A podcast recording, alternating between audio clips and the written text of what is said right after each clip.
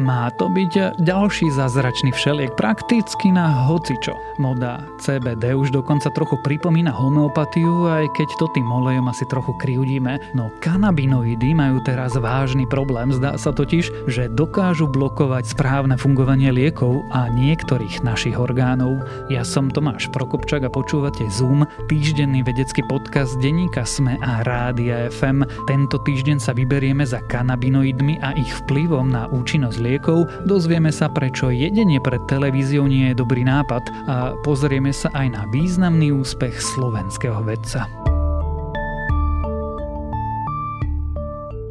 Skúmaniu účinkov kanabinoidov sa vedci venujú už roky. Látky sa často spomínajú najmä vďaka štúdiam, v ktorých ich lekári nasadili pacientom s depresívnou či úzkostnou poruchou. V novom výskume sa vedci rozhodli pozrieť na kanabinoidy z trochu iného pohľadu. Skúmali, ako tieto látky aj metabolity ovplyvňujú účinok ďalších liekov. Dve štúdie uverejnené v odbornom časopise Drug Metabolism and Disposition ukázali, že kanabinoidy na naozaj môžu ovplyvňovať enzymy, ktoré pomáhajú v tele metabolizovať širokú škálu liekov predpisovaných na rôzne ochorenia. Z výsledkov vyplýva, že kanabinoidy môžu účinok lieku znížiť tak, že nebude dostatočne fungovať alebo naopak ho zvýšiť, čo môže spôsobiť jeho hromadenie v tele, neočakávané vedľajšie účinky alebo predávkovanie. Každej štúdii sa odborníci zamerali na jednu rodinu enzymov, ktorá pomáha odbúravať mnoho bežne používaných liekov. V prvej sa bližšie pozreli na enzymy, ktoré v odbornej literatúre patria do skupiny cytochrómov, zatiaľ čo v druhej upriamili pozornosť na tzv. UDP glukoronozyl-transferázy. Spoločne tieto enzymy pomáhajú metabolizovať z tela viac ako 70% najčastejšie používaných liekov. Následne veci skúmali vzájomne vzájomné pôsobenie týchto enzymov s tromi najrozšírenejšími kanabinoidmi THC, CBD a CBN a ich metabolitmi. Kanabinoidy pritom zostanú v tele len približne 30 minút, potom sa rýchlo rozložia. Metabolity, ktoré sú výsledkom tohto procesu, však zostávajú v tele oveľa dlhšie až 14 dní, dokonca vo vyšších koncentráciách než kanabinoidy, ktoré ste užili. Na prvotné experimenty vedci použili špeciálne upravené oblíčkové bunky. Dosiahnuté výsledky im neskôr potvrdili na vzorkách z ľudských obličiek aj pečene, ktorých sa nachádzali enzymy metabolizujúce lieky. Výsledky vedcov prekvapili. Ukázali totiž, že jeden z najrozšírenejších metabolitov THC hrá pravdepodobne kľúčovú úlohu v potlačení niekoľkých významných enzymov v pečení. V druhej štúdii vedci ukázali, že všetky tri vybrané kanabinoidy, ale predovšetkým predovšetkým CBD potláčali dva hlavné enzymy z rodiny UGT v pečení. Objavili tiež, že CBD blokuje tri enzymy, ktoré tvoria až 95% metabolizmu obličiek a pomáhajú odstraňovať z tela toxíny. Vedci sa zhodujú v tom, že pôsobenie kanabinoidov na enzymy, ktorých úlohou je pomáhať metabolizovaniu liekov, môže znížiť funkciu obličiek. Rizikovou skupinou sú podľa odborníkov najmä pacienti s akutným ochorením obličiek alebo rakovinov obličiek, ktorí často užívajú CBD na potlačenie bolesti alebo na zníženie vedľajších účinkov protirakovinových liekov.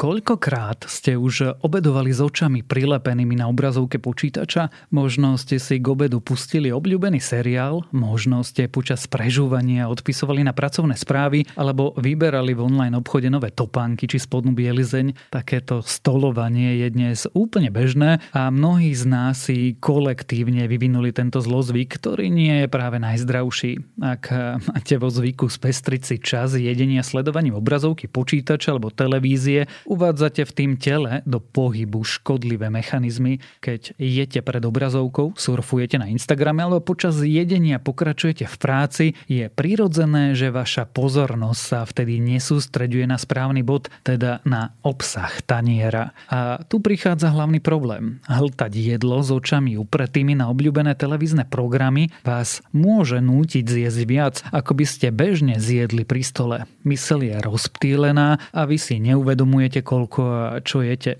Keď začnete jesť, trvá mozgu asi 20 minút, kým vyšle signály o tom, že ste sa nasítili a vypne ďalšiu chuť do jedla. Ak nevenujete pozornosť tomu, čo vkladáte do úst, pravdepodobne príjmete za týchto 20 minút oveľa viac kalórií, ako naozaj potrebujete a rovnako je pravdepodobnejšie aj to, že ďalší hlad pocítite oveľa skôr.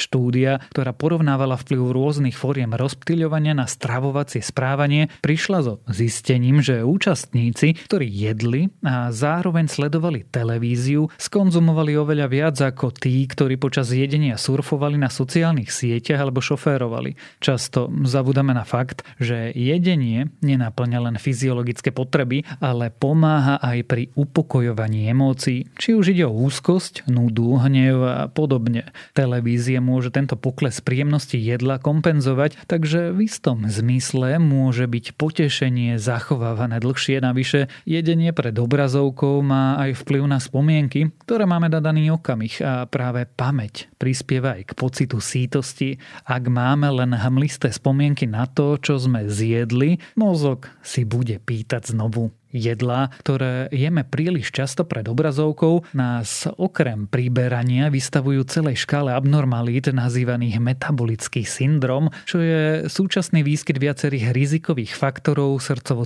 ochorení. No krem toho, že počas sledovania televízie nedokážeme sledovať aj množstvo jedla, ktoré zjeme, odborníci poukazujú na ďalšie rizika. Zabúdame jedlo správne žuť. Tieto problémy sa netýkajú len dospelých, ale aj detí, keďže veľa rodičov používa obrazovky ako návnadu, aby dieťa zjedlo všetko, čo mu naložia na tanier. Rozptýlenie je často jedinou cestou, ako ich rodičia vôbec prinútia k jedlu. Už od malička to však môže u detí budovať nezdravé stravovacie návyky, viac sa sústredia na televíziu a nejedia správnym spôsobom, čo im potom neumožňuje správne jedlo stráviť.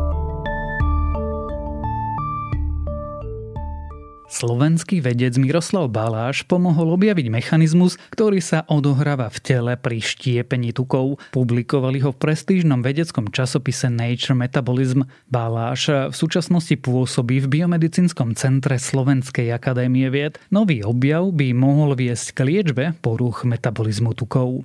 Baláš sa vo svojej vedeckej práci venuje mechanizmom ukladania a štiepenia tukov. Len nedávno sa vrátil na Slovensko zo Švajčiarska, kde ako postdoktorant pôsobil na Spolkovej technickej univerzite v Cürichu. Tu pracoval aj na novom objave. Objavili sme, ako bunka dokáže sama regulovať štiepenie tukových kvapôčok, vysvetľuje vedec. Tukové kvapôčky sa nachádzajú vnútri buniek a slúžia na ukladanie energie v podobe tukov. Štiepením týchto kvapôčok dokáže dokáže bunka získať mastné kyseliny, ktoré slúžia ako zdroj energie v čase, keď je jej nedostatok. Vysoké koncentrácie mastných kyselín však môžu byť pre bunku toxické. Mechanizmus, ktorý dosiaľ nikto neopísal, slúži na ochranu bunky. Má tiež potenciál viesť k vývoju liečiv na ochorenia, ktoré sprevádzajú obezitu. Ukladanie tuku majú v tele na starosti tukové bunky, majú však obmedzenú kapacitu a keď sa prekročí, tuk sa rozlieva do iných tkaní v tele, napríklad do pečene, kostrového svalstva či pankreasu. To je nežiaduce, keďže to narúša metabolické procesy v tele. Objavený mechanizmus by sa dal tak využiť na liečbu chorobných stavov, ako napríklad nealkoholického stukovania pečenia. Hoci je publikovanie v prestížnom vedeckom časopise pre vedca veľkou udalosťou, pre Baláža to nie je prvý takýto počin. Počas pôsobenia vo Švajčiarsku, kde bol od roku 2015 do septembra 2021, bol aj spoluautorom štúdí v časopisoch Nature, Nature Medicine, Nature Metabolism či Cell Metabolism. Teraz je jeho cieľom po návrate na Slovensko vytvoriť vlastný výskumný tím zameraný na energetiku a metabolizmus tukového tkaniva, kostrového svalu a pečenia. Ďalšie správy z vedy. Ľudstvo spaľuje najviac uhlia vo svojej histórii, ak dôjde na získavanie elektriny. Naznačuje to nová správa Medzinárodnej energetickej agentúry, ktorá hovorí, že energia získavaná z uhlia medziročne vzrastie o 9%. To je vážny problém pri boji so zmenou klímy. Tmavú hmotu by mohli vysvetľovať akési mraky bozónov. Hovorí to nová hypotéza, ktorá si vybrala za vysvetlenie tejto exotickej matérie tzv. skalárne bozóny. Dnes poznáme taký len jeden, slávny Higgsov bozón. Himalajské ľadovce sa topia alarmujúcou rýchlosťou, navyše toto roztápanie sa ešte zrýchľuje. Nový výskum pritom hovorí, že roztápanie ohrozuje dodávky pitnej vody pre milióny ľudí v Ázii.